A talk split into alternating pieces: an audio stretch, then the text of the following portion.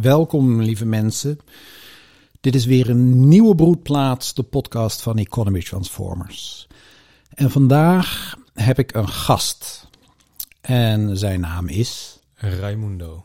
Raimundo. En mijn naam is uh, Jac Hielema. De Maris is er vandoor. Die is op vakantie. En... Uh, Vandaar dat ik, uh, nou niet vandaar gewoon, ik wil ook graag weer uh, gasten uitnodigen om met ze in gesprek te gaan over, ja, over menswaardige en aardewaardige samenleving. En Raimundo zit hier, die heeft jaren gewerkt aan een boek. In zekere zin werkt hij er nog steeds aan. Uh, de manier waarop het tot stand is gekomen, de manier waarop hij het presenteert... De manier waarop hij daar nu bezig is om geld in te zamelen... om het uiteindelijk ook fysiek uit te geven... dat is, dat is allemaal onderdeel van één groot proces. En daar wil ik het graag over hebben met hem. Raimundo, vertel eens, waar gaat je boek over? Um, nou, de titel van mijn boek is Geld gaat nooit over geld. Uh, en het antwoord dat nu opkomt is... het boek gaat over geld en tegelijkertijd gaat het helemaal niet over geld... Ik vertel over uh, ja, de vragen die ik mij ga stellen... nadat ik jarenlang vergeefs met zogenaamd wisselend succes... heb geprobeerd om mee te komen in een samenleving... die ja, niet echt als een samenleving voelde. Uh, ik vertel over de antwoorden die ik gevonden heb... in het onderzoek waar ik toen vervolgens ingedoken ben. Ik vertel over de tien maanden dat ik zonder geld heb geleefd... en gereisd en gewerkt. Omdat ik... Uh, ja. op een gegeven moment dacht van dat lijkt me nou een hele goede manier om tot de essentie van het onderwerp te komen. Um. Ja, dus, dus, dus even, op, je, je begint natuurlijk met een opsomming, dat is heel goed. Om te beginnen, ja, je wordt, je wordt geboren, je wordt geworpen in een samenleving en daar tref je al een affe samenleving aan waar je op de een of andere manier, je, jij je daarmee moet dealen. En je zegt, uh, dat lukte niet. Of ik heb geprobeerd om me daar succesvol in te voegen. En dat lukte niet. Of het ging niet. Kun je daar eens om te beginnen wat over zeggen? Wat, wat, wat heb je concreet beleefd of meegemaakt? Uh, waardoor je dacht van nou, hier kan ik me niet in invoegen. Of hier, ik moet hier iets mee op een andere manier. Ja. Ja, nou, ik denk dat, ik denk dat dat misschien uh, grofweg vier fases heeft gekend. En de eerste fase is die van de totale verbazing.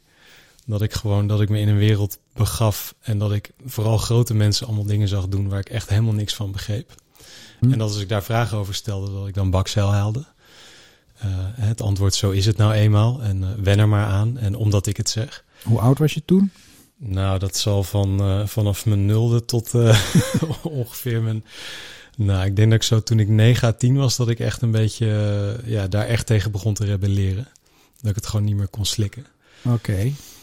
Okay. Um, nou, dus de, de volgende fase, die van de rebellie. Dat ik... Uh, ja, en, en dat, dat was... En ik zie dat ook veel om me heen. Uh, schoorvoetend doen wat me opgedragen wordt. Uh, vanaf je negende? Nou ja, ja, ja, vanaf dan schoorvoetend en daarvoor uh, met verbazing. Mm-hmm.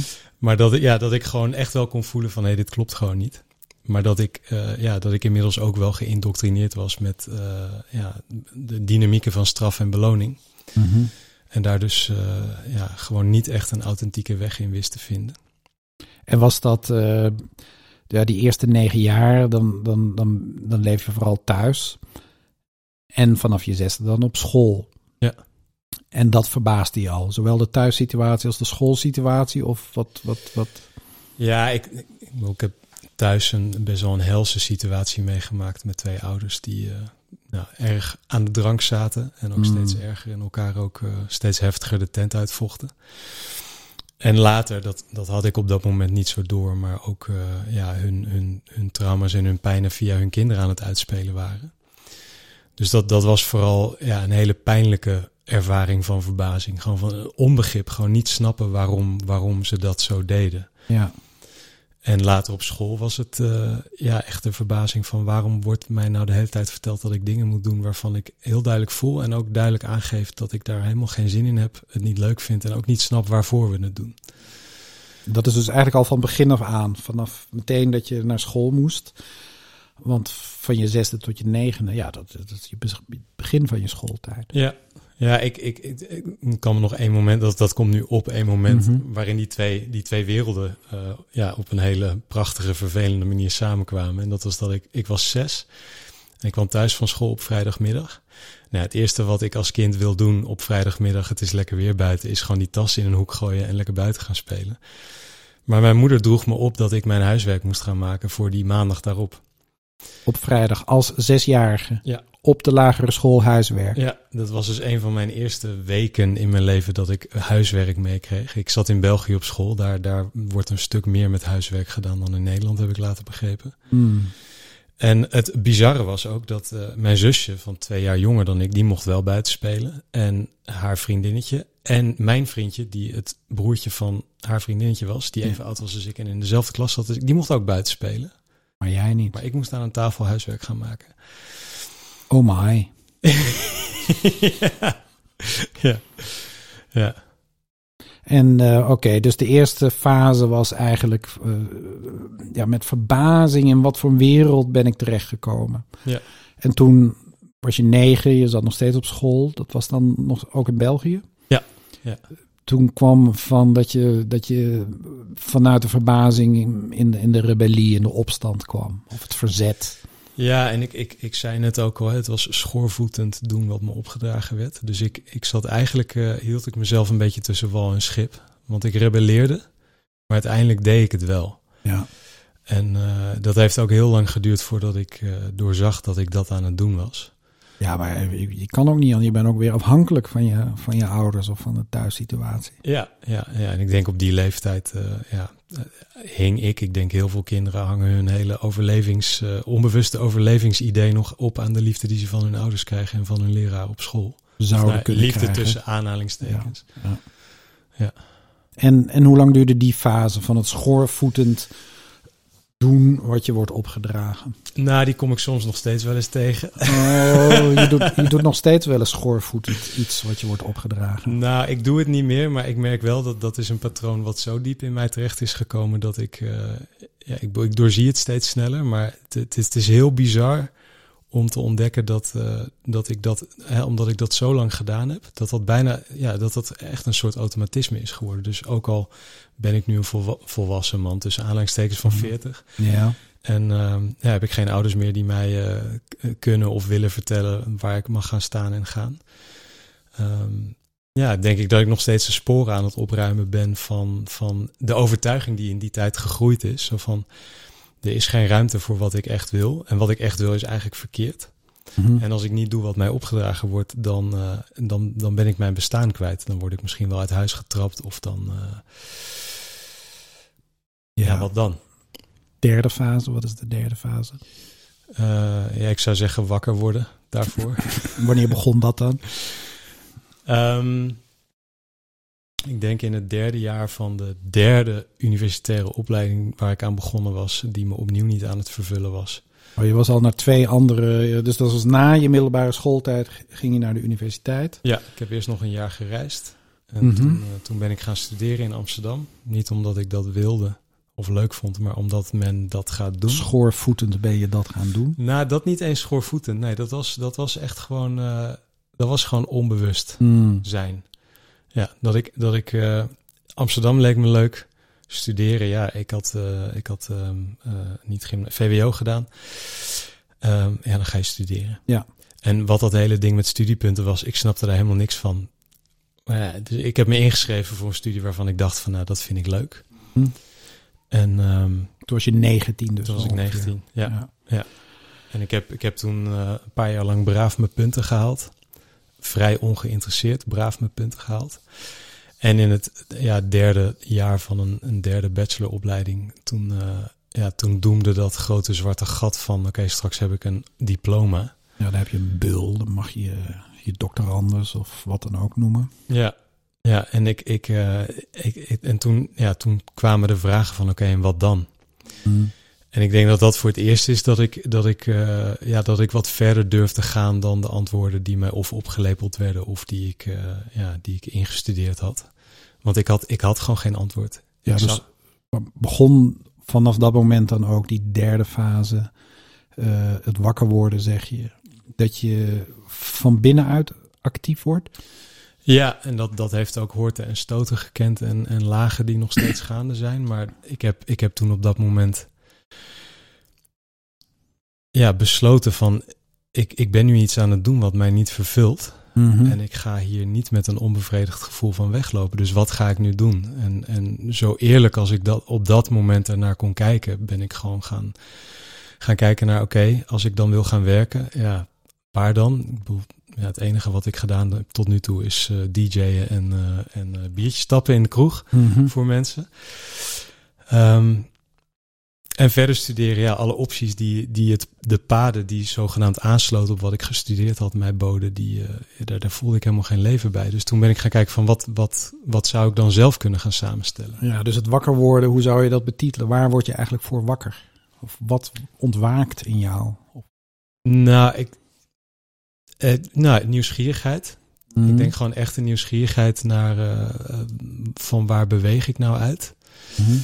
En in die fase, omdat ik uiteindelijk zelf een programma heb samengesteld... en met heel veel moeite dat er doorheen heb gekregen bij de universiteit. Want dat was in die tijd nog niet zo gewoon. Ik weet dat dat tegenwoordig wat makkelijker is. Maar oh, ik, uh, oh, ja. Wat wil je daarover zeggen? Nou ja, ik heb, ik heb natuurlijk ook gestudeerd. Ik herken een heleboel dingen.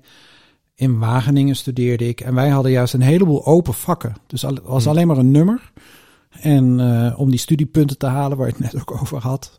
dan mocht je zo'n vak kiezen en dan mocht je helemaal zelf in gaan vullen. En ik had nou juist de indruk dat dat vroeger veel makkelijker ging... en dat mm. op een gegeven moment dat steeds meer uh, werd tegengehouden. Maar goed, dat... dat, dat ja. We zijn ook van een iets andere generatie. Ja, jij bent, dus... jij bent iets jonger, hè? Ja, ietsjes. Ja. um, maar je vraag was... Um, ja, waar, waar, dan... waar ontwaak je voor, ja. ja. Nou, wat, wat ik in die periode heb ervaren, denk ik voor het eerst bewust. En toen kon ik ook wel terugkijken en zien dat ik dat vaker had gedaan in mijn leven. Dat als ik gewoon ging staan voor iets waarvan ik echt voelde, dit wil ik of dit klopt. Of ja. dit, dit, dit heb ik gewoon te doen. En ik liet me niet omverblazen door iedereen in mijn omgeving die dat een ontzettend slecht idee vond. Hm. Wat er dan aan energie en levenslust en, en, en voldoening uh, vrijkomt. Ja. Ik heb dat laatste jaar van mijn studietijd heb ik gewoon gestudeerd omdat ik dat wilde. Ja. Ik haalde hele hoge cijfers, niet omdat ik dat wilde, zodat ik misschien cum laude kon afstuderen, maar gewoon omdat ik echt plezier had in waar ik mee bezig was. Ja. En dat was een ervaring die ik nog niet eerder had gehad in mijn leven, echt. Nou, dus je ontwaakte eigenlijk voor jezelf, voor jouw diepere zelf, die van binnenuit ja, zichzelf...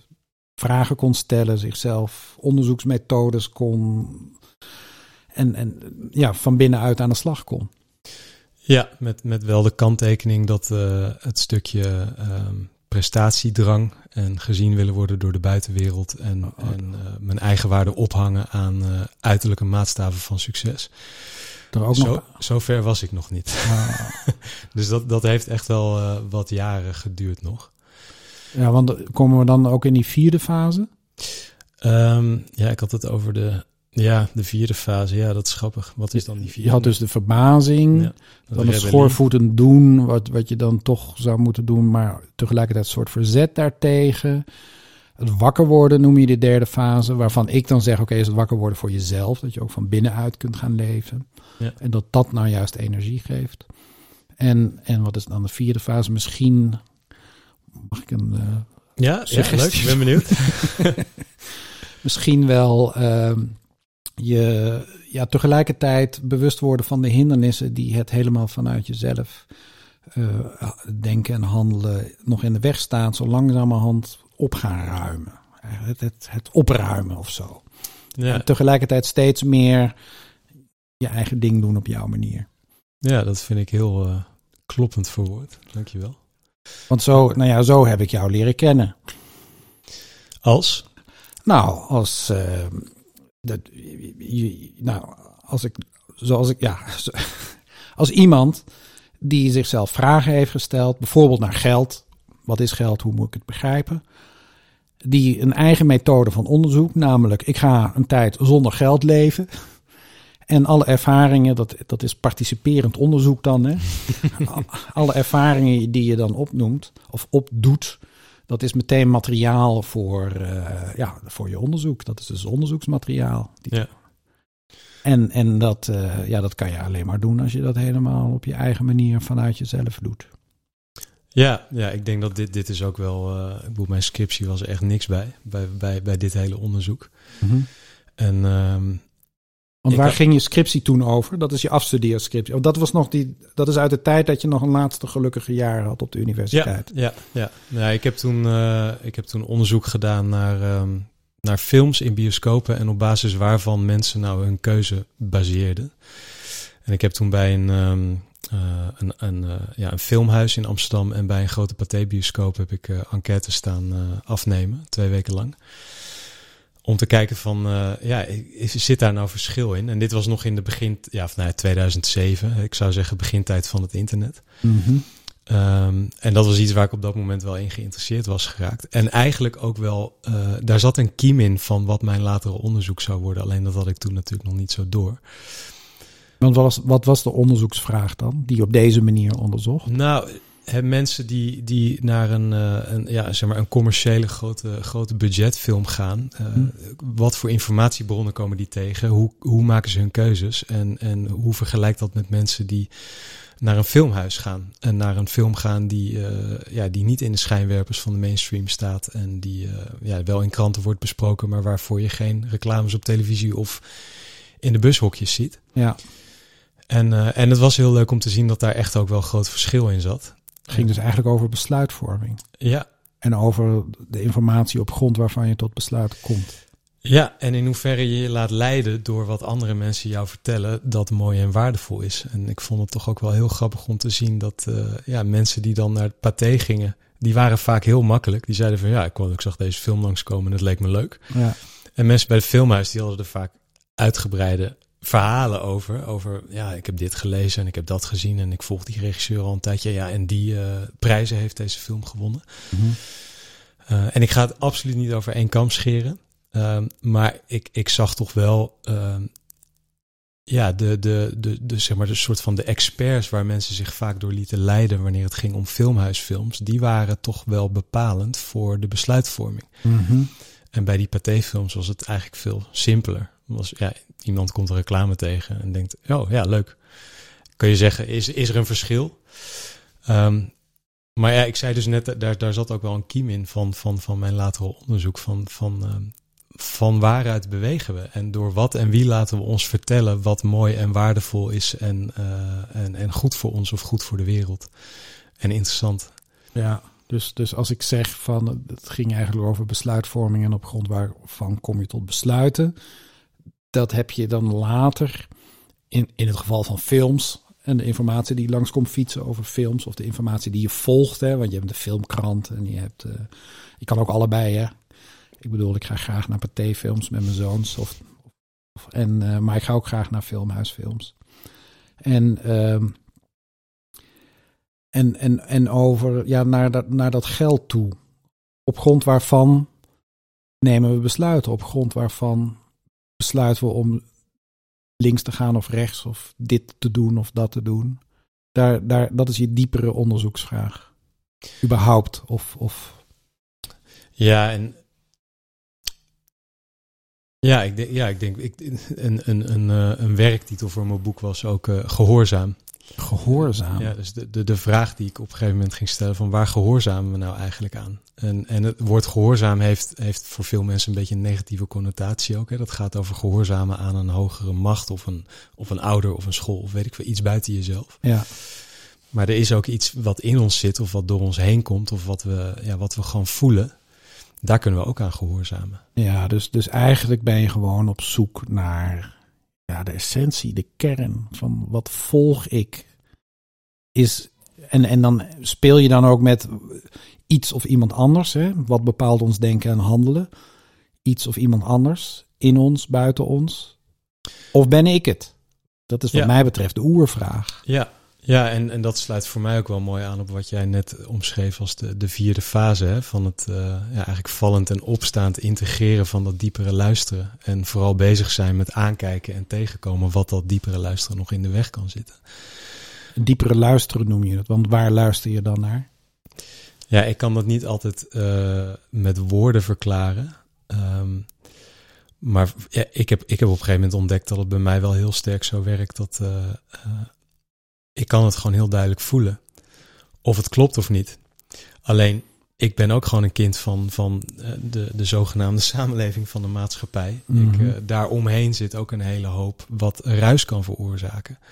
Ik heb ook, ja, ik heb ook mijn trauma's meegemaakt. Ik heb ook mijn uh, vervelende ervaringen meegemaakt waar bepaalde overtuigingen uit gegroeid zijn. Dus ik vind het ook nog steeds een dagelijkse en hele uitdagende oefening om onderscheid te leren maken tussen... Hè, want ik kan heel ferm, heel hard, heel... Uh, kan ik gaan zeggen van... Uh, dit is wat ik ga doen en het interesseert me geen reet wat jij ervan vindt. Maar ja, is dat dan echt in verbinding met de diepere bron? Ja, dat, dat zijn... Uh, daar heb ik ook geen eenduidig antwoord op. Maar dat zijn wel de, de dingen waar ik uh, ja, elke dag in het kleine en in het groot nog mee mag oefenen. Ja, dus eigenlijk hoor ik nu... Jij wil, jij, er is een diepere bron. Jij ervaart een diepere bron in je. En, uh, en, en hoe kun je, ja, hoe kun je daar zo goed mogelijk naar gaan luisteren of van daaruit gaan leven? Ja, ja en ik, als je het uh, leuk vindt, kan ik wel een klein voorbeeld geven. Graag, van, ik hou van voorbeelden. Dat was uh, nou, ook onderdeel van het wakker worden proces. Mm-hmm. Ik had het net over die, die, die eerste stap van het wakker worden. Ja, aan het eind van mijn uh, universitaire carrière, om het zo maar te zeggen. Ja, d- toen was je vierentwintig, vijfentwintig? Uh, ja, zoiets. Ja. ja, ja. En, uh, en echt een soort van harde klap wakker worden, die kwam uh, zo'n twee, drie jaar daarna. Toen ik net was begonnen met een start-up. Met een groepje jonge honden. Samen toffe dingen creëren en de wereld veroveren met een, uh, met een mooi internet-idee. En nou, we zaten in een anti-kraakkantoor en het was alles wat ik wilde. Mm-hmm. En ik liep daar echt met buikpijn rond en zwetend. En ik had paniekaanvallen na een paar weken. En, en ik laveerde tussen zo'n chakra-mentaliteit. En uh, nou, we gaan dit varkje even wassen. En dat ik gewoon slapeloze nachten had en gewoon niet wist waar ik het zoeken moest. Dus angst. Dat was ja, angst. Ja, ja, ja, ja. En er was, er was een dag, dat was een paar dagen nadat ik een brainstorm-sessie had georganiseerd. En ik had daar allemaal vellen van en er stonden allemaal woorden op. En ik zat aan mijn bureau en ik had dat vel vast. En ik keek ernaar en ik zag alleen maar letters en cijfers draaien en tollen. Gewoon, ik kon er helemaal geen soep van maken. Er was geen samenhang meer uh, tussen de letters? Nee, nee. Oké. Okay. En op een gegeven moment liep mijn, uh, mijn toenmalige businesspartner, die liep voorbij. En ik hoorde hem een beetje gniffelen. En ik, ik, keek, ik keek hem zo na, want hij, hij liep gewoon voorbij. En ik dacht van, gniffelt hij nou naar mij? Dus nou, nou, kom op, kom op, ik kan dit, ik kan dit. Terug, terug naar die brainstorm, we gaan er iets, iets moois van maken. En toen weer kijken en toen werd het ineens, ineens heel stil in mij.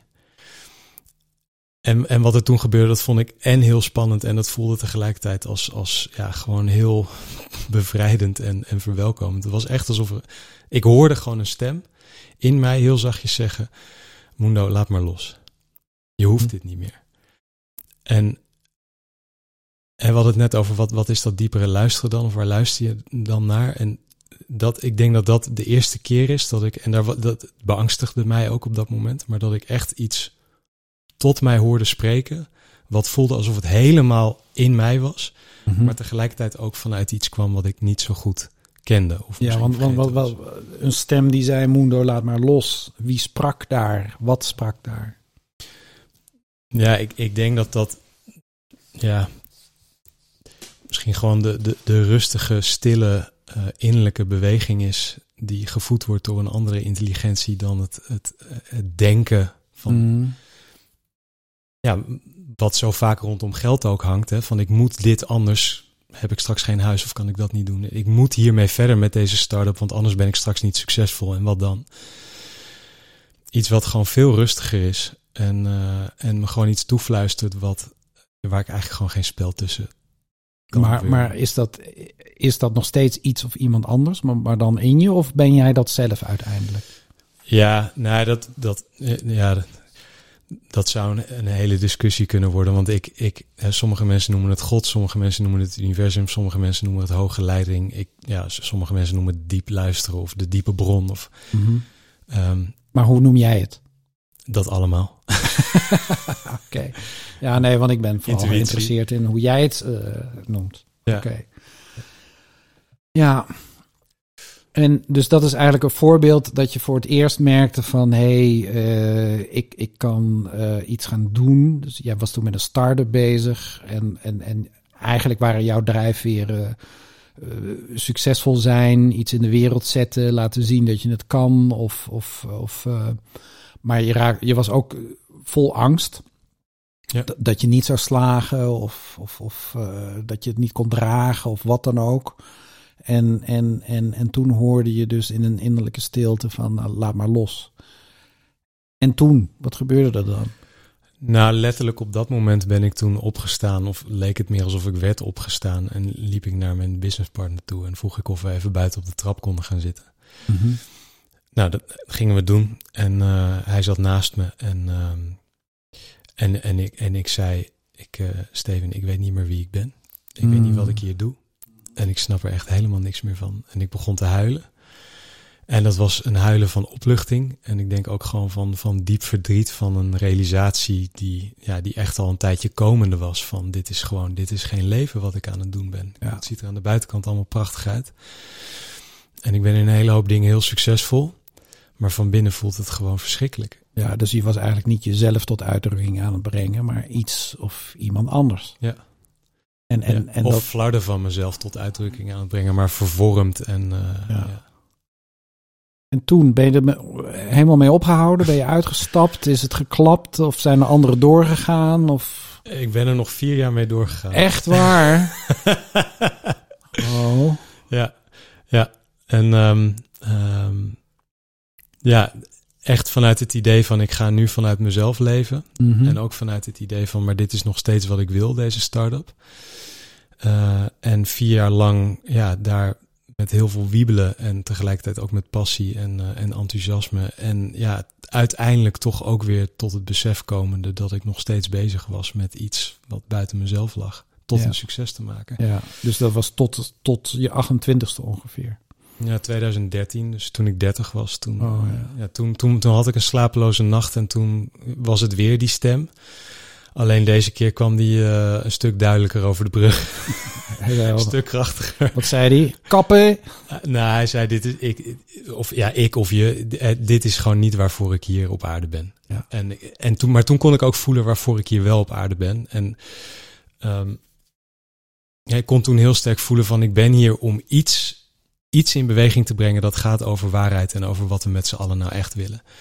Mm. En om, om mezelf en anderen daartoe te inspireren. En ja. dat... Ja, dat, dat voelde toen zo bekrachtigend dat ik... Uh, nou, twee dagen later vertelde ik het aan mijn, aan mijn, aan mijn partners. En, uh, en, en nog twee weken later stond ik op straat met bijna geen geld. En, uh, en bakken vol vertrouwen en zin. Oké. Okay.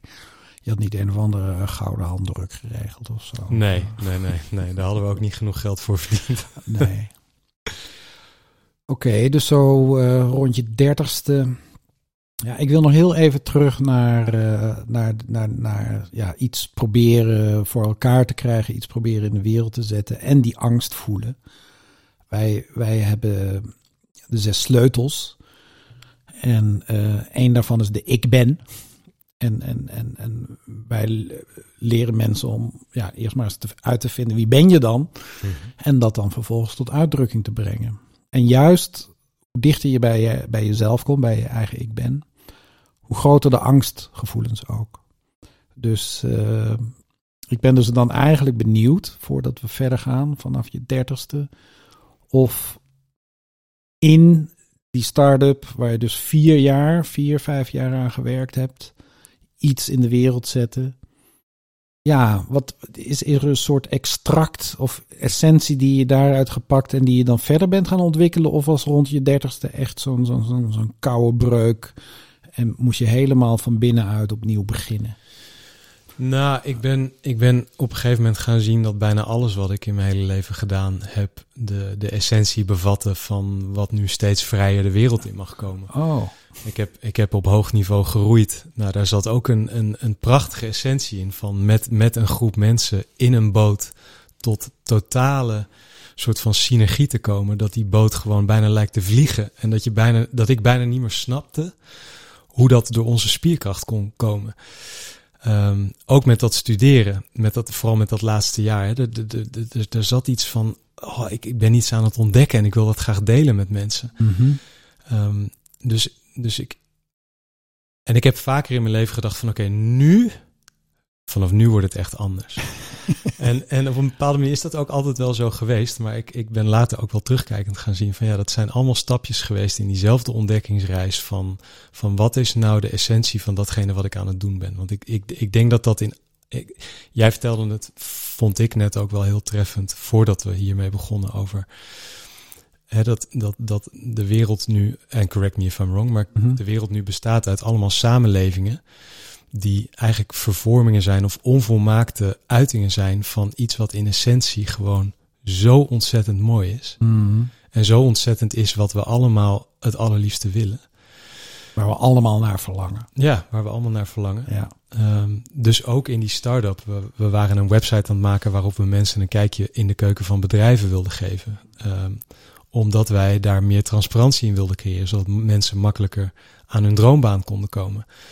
En voorbij de bullshit die vaak het hele sollicitatie uh, gebeuren is. Um, met allemaal standaard verhalen en mensen die allemaal standaard cv's opstellen. En daar moet dan zogenaamd een succesvolle match in gemaakt worden. Ja, en in de uitvoering daarvan zijn we, ja, zag ik op een gegeven moment, hè, dat is mijn perspectief ook, onszelf ook wel weer behoorlijk kwijtgeraakt. Want we waren op een gegeven moment alleen nog maar bezig met achter klanten aanrennen met wie we niet wilden samenwerken. Projecten doen die we niet wilden doen om geld te verdienen, zodat we door konden gaan met achter klanten aanrennen met wie we niet wilden samenwerken. Ja, ja, ja. Dus op de een of andere manier was toch een essentie, iets wezenlijks, het uitgangspunt. Ja. En natuurlijk ook het doel dan, hè? Want iets wezenlijks is altijd een uitgangspunt en tegelijkertijd een doel. Maar dat is nog weer een heel ander filosofisch verhaal. En, uh, maar aldoende word je daar op de een of andere manier van, van, van afgevoerd of van losgemaakt. En, en, en, en kom je in een soort loopje terecht, dat beschrijf je nu. Ja. Los van eigenlijk de verbinding met de essentie. Ja. En dat, en, en, en, en, maar je zegt tegelijkertijd dat alle dingen die ik in mijn leven tot dan toe had gedaan, bevatten wel iets waarvan ik heb geleerd. Dus bijvoorbeeld dat roeien. Dat je door samen te werken, op elkaar af te stemmen, uh, uh, ja, eigenlijk uh, een groter geheel kan creëren dan de som der delen. Dat zeg je. Ja. Wat wij, wat wij samen noemen. En, uh, en, en door die afstemming... Ja, dat je ongelooflijk hard kan groe- roeien als, als dat goed gaat. Ja, groeien en roeien. Ja. Groeien en roeien. Ja, ik, ja, ja, ik weet niet. Ik, in, in, in mijn boek, daar heb ik uh, een toekomstperspectief. En dan zeg ik van ja, onze huidige industrie is gebaseerd op fossiele brandstoffen, op, op zon- en windenergie. Maar er komt ook nog een synergie-energie of liefdesenergie. Dus in een toekomstige samenleving worden er nieuwe technologieën ontwikkeld die lopen op liefdesenergie. En daar doen we dat roeiverhaal van jou mm. aan denken. Dat als mensen liefdevol zich op elkaar afstemmen om een bepaald doel, gemeenschappelijk gesteld doel, te vervullen, wat van binnenuit, hè, niet opgelegd van buitenaf, dan, uh, ja, dan komt er ongelooflijk veel nieuwe energie vrij. En dat, en dat uh, ja... Daar kun je ook op een gegeven moment uh, machines op laten draaien. Maar dat is, dat is weer een heel ander verhaal. Maar jouw roeiverhaal doen we daar gewoon aan denken hmm. nu. Maar je zegt dus eigenlijk uit alle dingen in mijn leven tot dan toe heb ik iets geleerd. En toen was ik dertig. Je stond op straat met niets. Maar wel een hoop zelfvertrouwen en energie. En toen? Ja, nee, ja toen, en toen ging de ontdekkingstocht verder. Hè? Dus alles werd anders en tegelijkertijd nou, bleef dat het. Want jij zei net dat je veertig was, dus dat is nu tien jaar geleden. Ja, ja. Dus dat is tweeduizend dertien. Ja, ja. en, en dat, dat voelt voor mij wel als het, als het begin van de... Ja, ik denk wel de... En, en nogmaals, dat heeft ook meerdere lagen gekend. Maar ja, toen voelde ik wel echt van... Oké, okay, er is iets wat door mij heen de wereld in wil komen. En mm-hmm. ik weet nog niet precies welke vorm dat gaat krijgen. Maar ik ga me nu daar gewoon aan geven. En ik ga het ontdekken. En dat ben ik nog steeds aan het doen. Ja, dus je zit eigenlijk nog in het proces. En het boek, waar we het nu toch echt ook over gaan. dat, uh, dat, dat, dat, is, uh, dat is onderdeel van het proces. Ja, ja en het is, het is een uitingsvorm van, van, van dat verlangen. Naar, naar ontdekken en delen wat ons... Uh, ja, wat ons mensen zelf en samen en in onze relatie tot de aarde en de natuur nou echt tot leven doet komen. Ja, want, want, want ja, oké, okay, tweeduizend dertien. Uh, hoe lang ben je nu met dat boek bezig? Uh, nou, ik ben er bewust aan gaan schrijven in tweeduizend vijftien. Ja, dus dat is nu acht jaar geleden. Dus ja. Twee jaar na die gebeurtenis. Ja, ja. En ik, ik heb... Uh, nou ja, via het werk van Charles Eisenstein. Die heeft eigenlijk voor mij wel de sluisdeuren opengezet naar dat geldonderzoek. Er kwam een filmpje van hem tegen en, en dat raakte me zo diep. Uh, en ineens snapte ik wat geld was, ook al kon ik er nog geen woorden aan geven. Maar begreep ik gewoon van, ah ja, dit, dit, dit, is, dit raakt zo aan de kern van waar ik al die jaren mee geworsteld heb. En waar volgens mij heel veel mensen de hele tijd mee worstelen. Maar waar we eigenlijk de hele tijd omheen draaien. Um, en ik ben... Ik, ja, de, de inspiratie die ik daarin opdeed, die ben ik ook gaan uh, uh, tot uiting gaan brengen in, in het organiseren van bijeenkomsten. Om, om met elkaar over dit onderwerp de diepte in te gaan. Dus niet te gaan discussiëren, maar echt met elkaar te delen van wat betekent geld nou eigenlijk voor mij echt. En nou, daar voor mezelf een hele hoop bevrijding in gevonden. Ik ben ook andere manieren van, uh, van geven en, en, en werken gaan, uh, gaan uh, ja, ontdekken. Mm-hmm. Wat gebeurt er nou als ik niet meer met vaste prijzen werk? Uh, wat gebeurt er als ik mensen achteraf zelf laat bepalen wat ze mogen geven? En um, um, op een gegeven moment ook tot de ontdekking komende van... Uh, ja, dat is allemaal leuk en aardig. En uh, ik ervaar inderdaad wel een stuk meer vrijheid. Maar ik ben nog steeds bezig met dingen nu doen. Zodat ik straks de ruimte heb om te doen wat ik eigenlijk nu wil doen. Dus ik was nog steeds bezig met... hoe kan ik ervoor zorgen dat ik genoeg geld verdien... zodat ik kan doen wat ik het allerliefste wil doen. In plaats van dat je gewoon los van het geld gaat doen wat je wil. Ja, ja nou, los van mezelf er niet afhankelijk van makend. En, te, en, en dat als een voorwaarde te scheppen voor de bewegingsvrijheid die ik heb... om, om iets tot uiting te brengen. Nou, en toen ik dat besefte, toen uh, uh, nou, heb ik een paar dagen best wel uh, trillend en zinderend uh, rondgelopen. En toen werd ik wakker. En uh, weer die stem die me gewoon influisterde van uh, zonder geld. Zonder geld. Ja, en even terug. Want jij zegt aan de hand van een filmpje van, van, van Charles Eisenstein. Naast je zie je de boekenkast met onze economieboeken. Als het goed is, staan er ook een paar Eisensteins tussen. Mm-hmm. En, uh, en dat, toen realiseerde ik me wat geld was. Wat, wat, wat is het dan? Of toen? Ik, ik snap dat je sindsdien weer een enorme ontwikkeling bent doorgegaan. Maar wat was het inzicht wat je toen had? Nou, het, het werd ineens uit de, de, de voor wat hoort wat dynamiek gehaald voor mij. Dus ik begon het te zien als iets wat het kan komen. Mm-hmm. En het kan komen als een expressie van liefde. Mm. En ik kan het geven en ik kan het geven als een expressie van liefde. En dat is iets heel anders dan het standaard kopen en ruilen en verdienen. Ja, wat, wat, wat als een soort van gegeven lijkt, maar wat eigenlijk, laat ik, laat ik het bij mezelf houden, vanaf het moment dat ik daar eerlijker naar ben gaan kijken, wat ik gewoon echt krankzinnig vind. Gewoon zo raar, buitenaards eigenlijk. Mm-hmm. Um, dus ik denk dat ik in die zin in één keer snapte wat geld was. Maar ja, daar hadden we het net ook al over. Dan, dan oké, okay, dan, dan ah, halleluja. En dan, uh, en dan en gaat dan. Het leven weer verder. En, ja. dan, uh, en dan moet je ook weer de was ophangen. En, uh, ja, je kunt inzichten hebben en dan kan je inderdaad eventjes heel blij om zijn. Maar dan moet je inderdaad uh, gewoon weer naar de wc en uh, boodschappen doen en, ja. uh, en koken. En, en uh, ja, want je bent op een gegeven moment uh, uh, zonder geld gaan leven. En dat, en dat is, neem ik aan dan... Het zonder geld leven, dat is een soort onderzoeksmethode. Dat is weer participerend onderzoek. Vanuit de vraag, wat is geld? Ja, ja. Of vanuit welke vraag ben je dat gaan doen? Of vanuit welke motief? Op grond van welk motief? Nou, de onderzoeksvraag kwam eigenlijk pas na het besluit. Uh, Om zonder geld te gaan leven. Ja, ja, ja. Het was, het was, het was dus, meer een soort van uh, een totaalgevoel van bevrijding wat volgde op, uh, op het idee wat, wat de meeste mensen echt doodsangst aanjaagt. Mm. Uh, en wat ik ook echt super spannend vond. Maar ik, ja, ik, ik, de rationele verklaring daarvoor, daarna was bij mezelf van oké, okay, als ik geld nog steeds als voorwaarde stel, ben ik wel benieuwd wat er gebeurt met mijn bewegingsvrijheid als ik die voorwaarden gewoon even helemaal uit de weg haal. Ja. En dat ik het niet aanraak.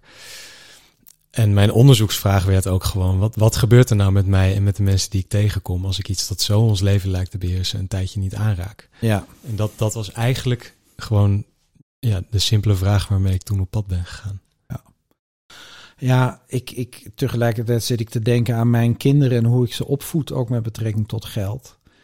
Ik heb ze geprobeerd op te voeden met... ga doen wat je wil... Dus onderzoek bij jezelf, wie ben ik, wat kan ik, wat wil ik en ga het gewoon doen. En het geld gaat dan vanzelf stromen. En tot nu toe is het eigenlijk alleen maar bij mijn dochter gelukt. Die doet namelijk gewoon altijd wat ze wil. Hmm. En, uh, en, en een paar jaar geleden wilde ze een jaartje in Amerika gaan studeren. Mijn dochter is doof. En uh, nou ja, in Amerika studeren, dat kost vijftigduizend uh, euro, dollar. En uh, toen ze met dat idee kwam, toen zei ik, nou is goed. Toen zijn we gaan crowdfunden. En we hebben het bij elkaar gecrowdfund. Dus die ervaring heeft dat dat, je, kan. dat dat kan. En ze heeft inderdaad in Amerika gestudeerd. Helaas kwam corona en toen moest ze weer weg. Hmm. En toen moesten de rest online doen. Maar ja, het ging er nou juist om, maar dat is weer een ander verhaal. Maar in ieder geval, ook als Economy Transformers leren wij, ja, maak helder wie je bent en wat je wil. Ga dat doen en het geld komt wel. Bij jou hoor ik daar nog net iets anders. Want tot dan toe, of tot nu toe, of tot dat moment had je zoiets van, ja, je moet altijd iets doen om geld te verdienen. En je moet geld hebben om iets te kunnen doen wat je wil. En, en daar wilde je je van bevrijden. Dat je ook zonder geld kunt gaan doen wat je wil.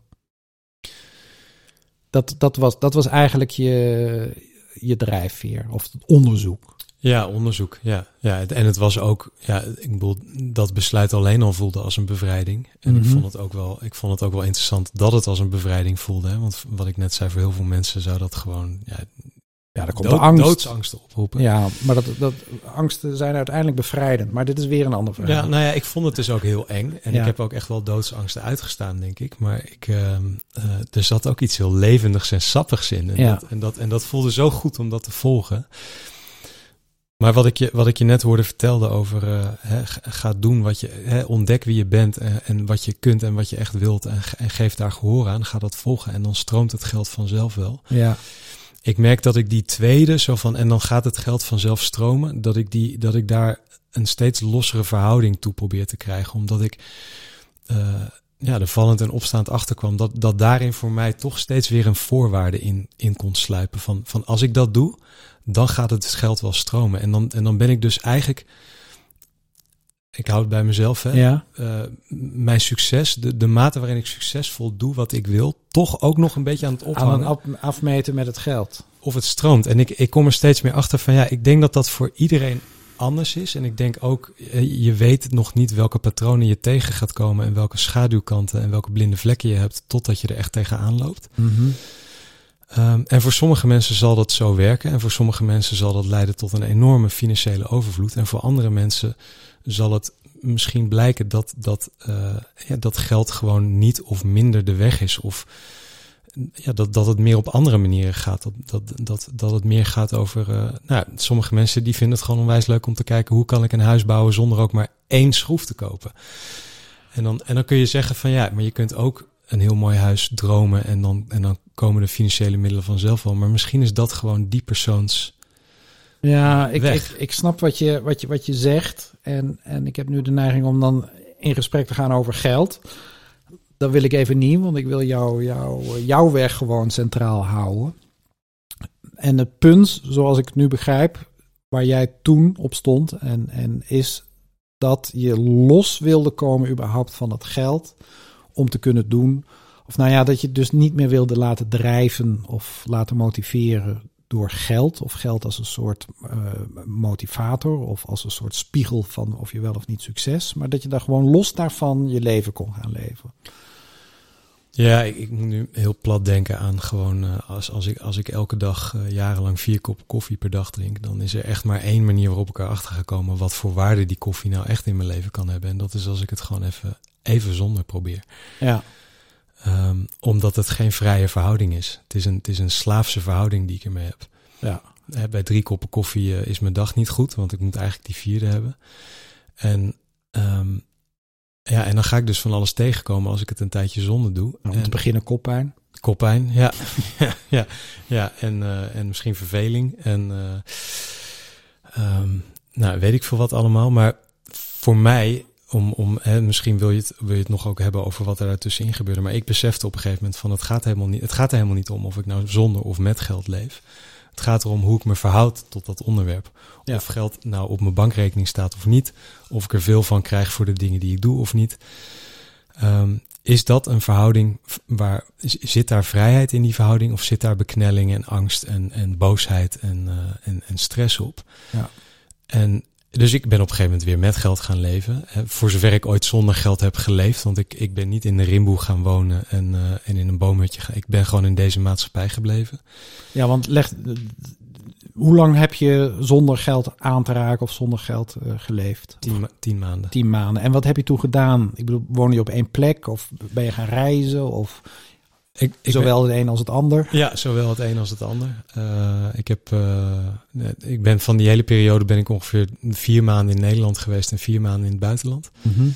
En uh, het reizen deed ik vooral liftend en soms ook lopend en met fiets. En ik heb, ik heb ook veel wat men dan vrijwilligerswerk noemt, wat ik echt een super interessant woord vind, ja. gedaan op boerderijen en, en op andere plekken. Um, maar dus dan som- deed je werk uh, in, in ruil voor kost en inwoning? Ja. En, en, en wat dat betreft was het niet zo heel bijzonder wat ik aan het doen was. Maar ik ben ook gewoon momenten gewoon op pad gegaan zonder te weten waar ik zou eindigen. En mm-hmm. de echte oefening voor mij in die periode zat hem erin dat ik mezelf uh, het kon toestaan om ergens te zijn zonder het gevoel te hebben dat ik iets moest doen om mijn aanwezigheid daar te verdienen. Mm. Dat vond ik echt een, uh, een pittige en een hele mooie ook.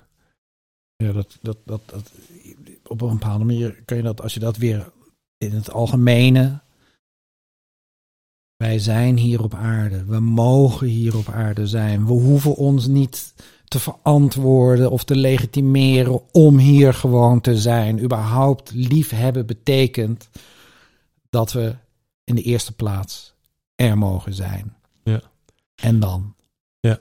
Ja, dat is mooi. Dat, dat was een van de dingen waar ik op een gegeven moment ook op uitkwam. Dat het eigenlijk een, een hele rare ontkenning van het geschenk dat leven is. Ja. Um, is om, om jezelf niet welkom te heten op deze aarde. Ja. Dus dat was, dat was eigenlijk de oefening. Er te mogen zijn. Ja. Zonder dat je je hoeft te verantwoorden. Zonder dat je iets moest. Ja, in vrijheid geven en in vrijheid ontvangen en in vrijheid zijn. Ja, en is dat gelukt in die tien maanden? Of hoe ver ben je gekomen? Of aan het eind van die tien maanden, waar stond je toen en waarom heb je toen besloten om toch weer ook meer met geld te gaan leven? Nou, ik ben toen, even de, het antwoord op de vraag, is het toen gelukt? Ja, ik ben dat bij vlagen, heb ik dat echt ervaren. En, mm-hmm. en, en vooral ook wat me nog steeds raakt als ik daaraan terugdenk, de ontmoetingen die ik heb gehad met mensen waarin dat hele... als jij dit, dan ik dat gewoon wegviel. En dat de, de, de maatstaven waaraan we die, die weegschaal vaak uh, ja, ophangen. Van heb ik nou wel genoeg gegeven of heb ik nou wel genoeg gekregen. Of dat soort dingen. Dat dat gewoon niet meer in vraag is. Dat, dat, dat, dat het zo'n schone, mooie, oprechte uitwisseling is. Van mensen die gewoon met elkaar delen wat ze hebben en wat ze mm-hmm. willen geven en kunnen geven. Dus op momenten heb ik dat ervaren. En heeft me dat enorm gesterkt in het besef van dit kan. Dit is geen fabel. Uh, en tegelijkertijd ja, ben ik gewoon blijven tegenkomen. En kom ik ook nog steeds tegen wat die, die enorme vrije ruimte in de weg kan zitten. En, ja. en wat mij toen praktisch uh, ja, weer heeft doen besluit om weer met geld te leven. Was dat ik naar Nederland was teruggekomen om voor mijn vader te zorgen. Die had Alzheimer en die ging ineens zo hard dat hij niet meer alleen thuis kon wonen. Mm-hmm. En nou, na een aantal maanden dat gedaan te hebben en op een gegeven moment met een persoonsgebonden budget gaan werken en erachter komen van, hé, hey, oh, daar mag ik als mantelzorger ook in delen. Mm-hmm. Maar ook al met de vraag rondlopend van hoe lang ga ik dit nog doen? Want ik ga er vast nog een hele hoop van leren. Maar ja, ik heb, begin toch ook wel een beetje te voelen dat ik dan aan het vluchten ben. Ik denk dat het eigenlijk veel interessanter wordt om nu eens te kijken wat mijn verhouding met geld met wordt. Met geld, ja. ja.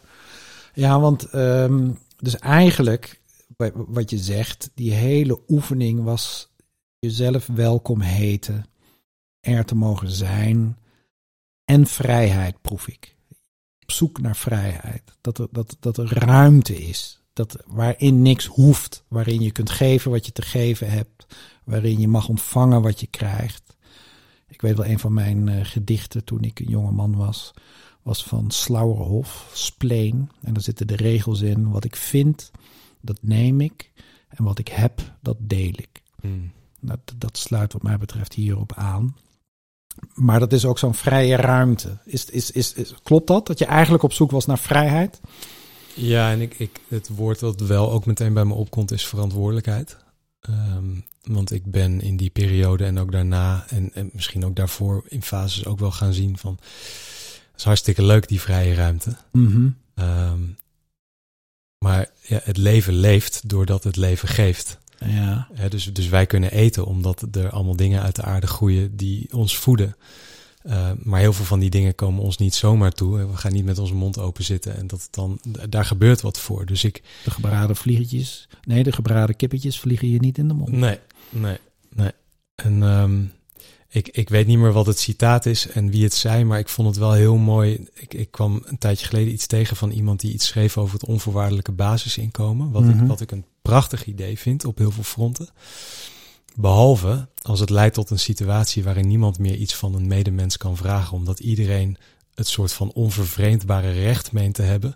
Om gewoon zomaar te krijgen wat hij nodig heeft om te leven. Dus, dus het, het, het er mogen zijn, dat gaat voor mij zowel over helemaal vrij gehoor geven aan datgene wat er door ons heen, via onze handen, via onze geest, via onze mond, via whatever de wereld in wil komen. Of dat nou aardappelen zijn of een, of een boek. Um, Dat laten stromen en tegelijkertijd ook gewoon in dankbaarheid durven ontvangen wat er gewoon onze kant op komt. Wat er is voor ons, onafhankelijk van wat we daarvoor doen. Ja, ja, nee, dat snap ik. En, en eigenlijk wat je nu zegt is, uh, enerzijds zijn we individuen. Ontwikkelen we ons als een individu, als een mens. En geven we in principe wat een ieder van ons te geven heeft. Dat noemen wij de vrijpol. De vrijpol? De, ja, je hebt de vrijpol en de samenpol. Okay, Want ja. we maken tegelijkertijd maken we allemaal deel uit van één wereldwijde economie, van één werkelijkheid, van één aarde waar we allemaal van moeten leven. En we moeten dus ons individuele, wat we hebben te geven, wat we ook willen delen, invoegen in het geheel waar we allemaal deel van uitmaken. En ik kan alleen maar nu jou hier interviewen. Ik kan überhaupt mijn werk doen, omdat er anderen zijn die de broden bakken, die het graan verbouwen, die, uh, die, nou ja, die dus al die andere dingen doen, waardoor we ook elektriciteit hebben, waardoor onze microfoons het nou doen, enzovoorts, enzovoorts. En als die er allemaal niet waren, ja, dan uh, kon ik ook niet mijn ding doen. En dat, en dat is wat mij betreft ook dat geld. Dat geld is een soort bemiddelende functie tussen hoe je in het individuele, dat wat jij bent of wat ik ben, zo invoegt in het geheel waar we allemaal deel van uitmaken. Daar, daar heeft geld een bepaalde rol in. En ik snap heel goed, dat is vanuit mijn visie dan. Hè, dat, en ik snap heel goed dat je op zoek gaat naar, ja, wat is geld überhaupt? En, en, en hoe verhoud ik me nou toe tot het geld? En kan ik me welkom voelen hier op aarde? En kan ik gewoon bij mezelf blijven en geven wat ik te geven heb? En die andere kant, ja... Maar ik kan alleen maar geven, omdat anderen hun dingen geven. En als het goed is, als je zonder geld uh, geleefd hebt tien maanden... ja, dat kan alleen maar. Ik bedoel, als je zegt uh, op een boerderij werken voor kost en inwoning... ja, dan, dan, dan leef je natuurlijk ook een prestatie. En die boerderij is gebouwd en, en, en er is een hele situatie... waarin uh, arbeid betrokken wordt op land, zodat er dingen kunnen gaan groeien. En uh, ja, de, de, de, het geheel is er ook, waar we deel van uitmaken. En, en dankzij dat geheel waar we deel van uitmaken, kunnen wij ook weer leven. Ja. En onszelf ontdekken en onszelf tot bloei brengen. Dat noem ik dan de samenpol. En daartussen zit dan het gelijk waar we op elkaar afstemmen. Hm. Wat jij met die roeiervaring uh, doet. Daar zit ook vrij, hè? Ik zet mijn spierkracht in. Ik zet... Samen vormen we één roeiploeg. En door het op elkaar af te stemmen, dus het individuele op het geheel af te stemmen, kunnen we een energie opwekken met z'n allen, waardoor we zo snel gaan, wat eigenlijk niet kan als ieder van ons alleen dat zou doen. Dat hele vrij gelijk samen komt alle situaties altijd weer terug. Hm. Van, uh, nou ja, goed. Jij bent op een gegeven moment weer met geld gaan werken, omdat je vader was ziek, Alzheimer. Dat betekent dus dat hij aan het dementeren was. Ja. Ja. Was het nog een moeder in de buurt? Nou, daar had ik al jaren geen contact meer mee. Nee, dus, en dus, zij waren ook uit elkaar. Zij waren uit elkaar. Dus je was alleen met je vader? Ja, en ik had wel, ik had wel steun van... Er waren een aantal mensen echt heel erg betrokken. Maar voor de dagelijkse zorg was ik toch wel degene die het uh, deed. Ja, dus jij moest... En hoe lang heb je uiteindelijk voor je vader gezorgd? Acht maanden. Ja, dus, dus na je tien maanden...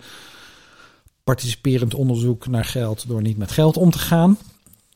Kreeg je opeens een soort uh, participerend onderzoek, want je moest je uiteenzetten met een vader waar je eigenlijk niet zo gelukkig mee was. Ja, en, ja, en, ja, ik en die vond... aan het dementeren was en ja. die gewoon verzorgd moest worden. Ja. Moest je je opofferen ook. Nou, dat, dat is wel mooi dat je dat zegt, want zo voelde het soms wel, uh, vooral in het begin. Uh, is van godverdomme, ik ben, ik ben nu bezig met die reis en dat onderzoek en dan wordt mijn leven in één keer weer helemaal overhoop gehaald door die vader van mij. En zit ik in een klein appartementje met hem en hij wordt zes keer per nacht wakker en ik kan gewoon echt geen boe of ba meer zeggen zonder dat ik ook iets met hem moet doen. Mm-hmm. Maar ook daarin ben ik gaan zien van nee, dit is eigenlijk een, uh, een, een prachtige ontdekkingsreis die, hier, uh, die mij hier gegeven wordt. Een geschenk. Ja, en hoe kan ik nou in deze zogenaamde beperkte ruimte de vrijheid vinden? En ik, ik ben zo dankbaar dat ik, uh, dat ik dat gedaan heb, want het heeft, het heeft onze relatie geheeld. Mm. Ik denk dat het geholpen heeft mijn vader, dat het mijn vader heeft geholpen om op een helere manier afscheid te kunnen nemen van dit leven. En ja, het heeft mij, het heeft ook, ja, het heeft ook dingen in mij geheeld die ik gewoon nog niet, waar ik nog niet doorheen was gekomen uh, in relatie tot mijn jeugd en mijn geschiedenis met mijn vader en met mijn ouders. Dus dat was gewoon super waardevol en dankbaar onderzoek waarin ik er af en toe ook gewoon echt, echt de tabakscheid van had en gewoon echt helemaal geen zin meer in. Ja, ja, dat snap ik. Ja. Ja, dus de, maar tegelijkertijd was het een geschenk van het lot om het nog één keer uiteen te zetten met je vader. Ja. En, uh, ja. En toen, wanneer was dat trouwens? Wanneer is hij gestorven? En uh, hij hoe is, oud was jij toen? Hij is in maart tweeduizend zeventien gestorven. Dus dit is... Uh, dus hey, dit, zes jaar geleden. Er zat een overlap in die zonder geldperiode naar die, en, en het zorgen voor mijn vader. Um, en dat is nu dus ja, inderdaad ruim zes jaar geleden. Ja, het is nu april nog net. Dus het is zes jaar, uh, één maand. Ja. Ja. Ja. Oké, okay, en, en, en, en toen? Dus toen had je dat beleefd. Je kreeg dus, uh, jullie kregen uh, kreeg geld om uh, mantelzorg te plegen. Ja. En, en dat gaf je een nieuwe kijk ook op geld? Of?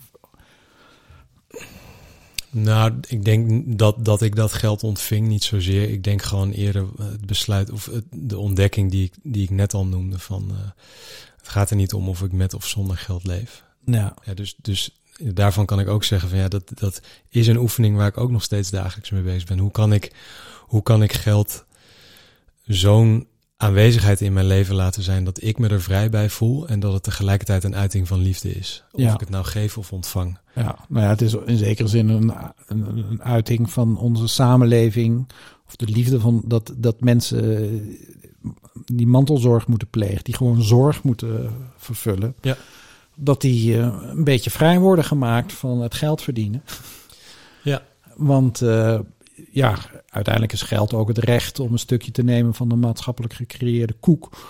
En als je een beetje geld krijgt, dat betekent dat, uh, dat wij allen jouw toestemming geven om een brood ervoor te kopen. Of, of, of een, uh, ik weet niet of je vegetariër bent, maar... Uh, niet meer. Een stukje vlees mm. en uh, wat groenten. En... Uh, Ja, en dan is het ook weer een uiting van liefde, hè? In de zin van... Uh... Waar ik wel een randje bij voelde, toen ook al. Ja. Als het gaat om die, uh, die, uh, ja, die vergoeding voor, voor mijn rol als mantelzorger. Ja. Omdat ik, uh, ja, ik ook wel zie dat... Uh, ik zat in een hele nucleaire situatie met mijn vader. En ik had hulp betrokken. Er, er was familie, er waren vrienden. Maar dat, ja, dat, dat was niet structureel. Mm-hmm. En ik denk dat ik... toen echt ook wel de pijn heb ervaren van het gemis van leven in gemeenschap. Mm. Um, en los van dat ik het idee heb uh, uh, en ook wel her en der gelezen heb en meegekregen heb... dat in, in echte hechte stammen of gemeenschappen... ja, zogenaamde ziektes zoals dementie een stuk minder voorkomen. Um, hè, omdat als we het leven samen beleven... dan zijn we ook minder vatbaar voor al die uh, aftakelende stressfactoren... waar we mee te maken krijgen... Um, denk ik dat dat hele, ja, die hele mantelzorgvergoeding die is niet nodig op het moment dat je gewoon in een, in een, in een gezamenlijke setting leeft waarin je dat kunt opvangen en ja. kunt dragen met elkaar. Ja, nee, dat wil ik beamen. Ja. En, en, en, en iedereen wilde graag helpen. Hè? Iedereen mm-hmm. wilde graag helpen, maar ja, iedereen, bijna iedereen die ik kende, die zit in diezelfde soort situatie. Dus ja, die heeft eigenlijk geen tijd. Ja. En, dat, en dat, dat vond ik er wel ook schrijnend aan. Dus het was een geschenk waar ook wel een beetje een, een, een, ja, een bitter randje aan zat. Ja, nee. heel goed. Ja, dat doet mij weer denken dat ik loop wel eens door, door woonwijken met, met, met allemaal dezelfde huizen. En daar word ik heel verdrietig van. Want dan denk ik, deze mensen hebben dus allemaal een hypotheek opgenomen om een huis te kopen in dit wijk. Zijn allemaal dezelfde huizen, maar ze zijn dus allemaal geïsoleerd. Er zit geen samenhang tussen die mensen. Behalve dat ze allemaal hetzelfde huis hebben en dus allemaal een hypotheek hebben. En ze moeten dan werken om de rente en aflossing te betalen. Waardoor ze niet eigenlijk gemeenschap kunnen gaan vormen. En met elkaar dingen kunnen gaan doen. En uh, nou ja, dat, ik word er heel, heel, heel verdrietig van om in zo'n hokje te zitten dan. En de dwang als je ja, jezelf in de schulden steekt om een huis te kopen. En dat, je hebt gelijk, waarom zeg ik dit nu? Dat als je gemeenschappen gaat vormen en op andere manier uh, het, het wonen en het eigendom van woningen en op een andere manier ook het eigendom van grond gaat regelen, dan kun je met veel minder toe en dan kun je toch met een club mensen ergens wonen. Maar alle wetten op dit moment, alle, de, het hele belastingssysteem op dit moment is er niet op gericht om dat mogelijk, om te, dat maken. mogelijk te maken en te ondersteunen. Dus dat, dat, dat, is, dat is een, uh, ja, ik wou zeggen, een gevecht, een strijd om dat mogelijk te maken. En toch moeten we dat gaan doen om überhaupt dat mogelijk te gaan maken. Ja, we gaan nog wel wat groeipijnen ervaren. Ja, precies. Ja. ja. Ja, uh, we zijn nu al een uur in gesprek. Uh, we hebben het eigenlijk nog nauwelijks over het boek zelf gehad. Meer over jouw biografie. Misschien nog, nog, nog tien minuutjes ter afronding. En tegelijkertijd de belofte dat je over een half jaar of zo nog eens een keer terugkomt. Dat lijkt me hartstikke. En dan heb ik het boek ook gelezen. En dan gaan we dus gewoon wat dieper op het boek in en zo. En, uh, want ja... Uh, Je vader was gestorven, het is inmiddels twintig zeventien, dat is nu zes jaar geleden. Volgens mij rond die tijd ben ik jou ook voor het eerst tegengekomen. Ja, vlak daarna. We hebben samen een workshop gedaan. Ja, ja. En, uh, en toen was je ook al bezig met dat boek volgens mij. Ja, ik was, ik was er dus al mee begonnen voordat ik überhaupt dat hele zonder geld experiment aanging. Oh, ja. ik, voordat ik überhaupt wist dat ik dat zonder geld experiment aanging. Ja. Dus het begon en, en dus oorspronkelijk de impuls om te gaan schrijven. Had je toen al het idee om een boek te schrijven? Of, of? Nou, ik ben begonnen met een uh, soort uit de hand gelopen blogpost. En mm-hmm. die volgde weer uh, uit uh, de bijeenkomsten die ik had georganiseerd. Waarin ik ook wel ja, wat had gepresenteerd, om het zo maar even te zeggen, over wat ik ontdekt had over geld. Mm-hmm. Uh, en omdat ik daar zulke bemoedigende respons op kreeg, voelde ik op een gegeven moment van, hé, hey, dit... Uh, Nou ja, en het was letterlijk dat ik met een paar vrienden door de berg van Ierland aan het lopen was. Dat uh, de wolken opentrokken en er zo'n zonnestraal naar, naar, naar me toe scheen. En die zei, het boek! Oh ja. En toen wist ik, ja, ik ga een boek schrijven. Oh ja, dus het begon met een boek schrijven. Doordat je werd getroffen door het licht. en uh, en, en al, in het proces van, ja, als ik een boek ga schrijven, dan moet ik een inhoud creëren. Mm-hmm. Kwam je op het experiment van zonder geld leven. Hoe, hoe was het meteen over geld? Ja, ik wist wel toen ik begon met dat boek dat het, dat het, ja, het, het, het ingangsonderwerp geld zou zijn. Ja. En het bijzondere is dat uh, ja, het heeft een hele hoop rijpingsrondes gekend. Mm-hmm. Um, ja, hoe langer ik ermee bezig was, hoe meer ik tot dat besef kwam van ja, dit boek gaat dus niet over geld. Nee, want waar gaat het dan wel echt over? Ja... Ik ga gewoon jouw woorden even gebruiken. Vrij, gelijk en samenleven. Ja, ja. Over, ja. Over, over authentiek zijn. Over de wereld waarvan we in ons hart weten dat die kan. En waarvan we allemaal ergens weten dat dat de wereld is die klopt. Ja. En over onszelf vrijmaken en elkaar. Om die wereld gewoon waar te gaan maken. Ja, ja ik, ik, ik, ik geef leergangen geld. Hè? En uh, ik heb je ook uitgenodigd om daar uh, een rol in te gaan spelen. Ik ga het toch zeggen nu. Ook al moeten we dat nog inhoudelijk nog eens een beetje doorspitten. Maar um, um, ja, ik, ik, ik lok mensen naar mijn leergang geld. En ze komen al meteen in de eerste lessen achter dat het eigenlijk niet over geld gaat. Dus dat geld gaat eigenlijk niet over geld. Dat gebruik ik ook heel vaak. Mm. En... Um, En ik beleef, ja, waar gaat het dan wel om? Ja, het gaat over het mens zijn. En ik beleef geld als een sluier, wat een heleboel versluiert. Net zoals dat vroeger ISIS ontsluierd moest worden om wijs te kunnen worden. Ja, hebben we nu de sluier van het geld. En jij hebt, en dat vind ik heel mooi, het experiment gedaan om zonder geld te leven. En daarmee ontsluier je dus eigenlijk het, het echte samenleven, het echte mens zijn, door achter het geld te kijken. En, uh, en, en, en ja, in, in mijn leergang geld, maar ook in, in mijn boek doe, maak ik een soort gelijke beweging. Namelijk door iedere keer te kijken van ja, wat spiegelt het geld? Geld, als, als, je, als je even die geldsluier wegtrekt, wat zie je dan? Waar gaat het dan eigenlijk over?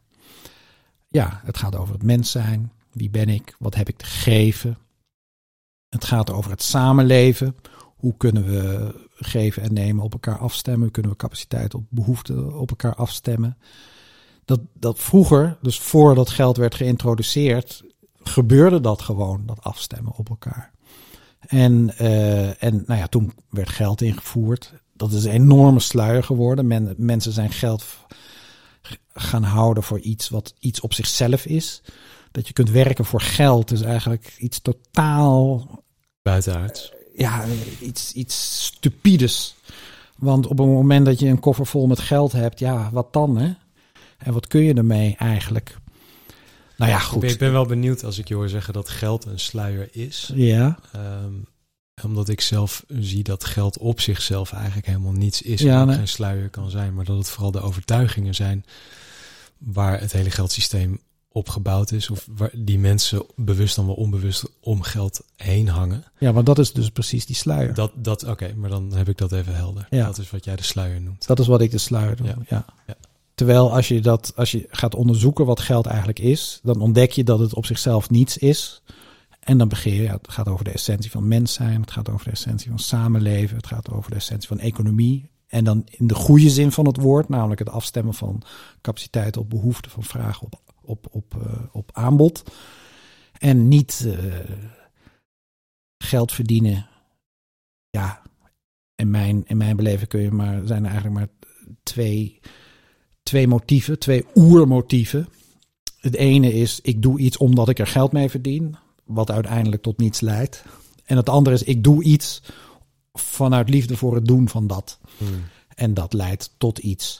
En, en, en, en, en dat is wat mij betreft de uh, question. To hmm. be or not to be. Heb je nog iets te zeggen? Heb, er is van alles aangestipt en er is nog een heleboel uit te werken. En dat wil ik ook graag doen in toekomstige gesprekken of ontmoetingen op zijn tijd. Maar voor nu heb je nog iets uh, te delen of iets te zeggen of... Ja, aan ik, te vullen. Ik heb wel te delen dat ik hier met een grote glimlach zit. dat, ik, uh, dat ik heel dankbaar ben dat je me uitgenodigd hebt. Hebt. Ik ben een schrijver. Hebt. Hm? Um, dat ik het echt een onwijs leuk gesprek vond. En dat ik ook voel dat er nog meer in het vat zit. Ja. Dus dat ik er naar uitkijk om uh, dit nog een andere keer te doen. En dat ik eigenlijk ook al wil vragen aan jou. Maar daar hoef je dus geen antwoord op te geven, want het is jouw podcast. Ik zou het wel heel leuk vinden om jou te zijn en tijd over jouw boek te interviewen. Oh ja, in, in deze podcast? Of? Ja. ja, nee. Ja. Dat, uh... ik, ben, ik ben vooralsnog niet uh, voornemens om zelf een podcastserie te starten. Dus dan, nee, dan nee. wurm ik me gewoon bij andere podcasten binnen. Ja, dat is wel leuk. Dus in plaats van dat, dat, dat wij als Economy Transformers mensen uitnodigen om uh, iets te vertellen over henzelf, nodig, nodig ik jou uit bij deze, dat is aangenomen, om mij te interviewen over in dit geval het, het boek wat dan uh, ja. wat, wat ik nu net klaar heb en wat, wat binnenkort uit gaat komen. Ja, dat lijkt me heel leuk. Ja, oké. Okay. Afgesproken. Nou, het uh, genoeg is wederzijds. En uh, ja, ik, ik, uh, ja, ja, ik zit eigenlijk nog vol met vragen. Ik zie nog allerlei gaten, maar dat gaan we gewoon uh, in toekomstige gesprekken nader invullen. Dankjewel, Raimundo. Dankjewel, Jac. Tot uh, de volgende keer. Oké, okay, lieve luisteraars. Dit was dan weer een broedplaats. Een extra lange. Omdat we een heerlijk gesprek hadden samen. Raymundo Resink. Die zijn boek op papier gaat uitbrengen. Geld gaat nooit over geld. En uh, ondergetekende Jac. Tot de volgende keer.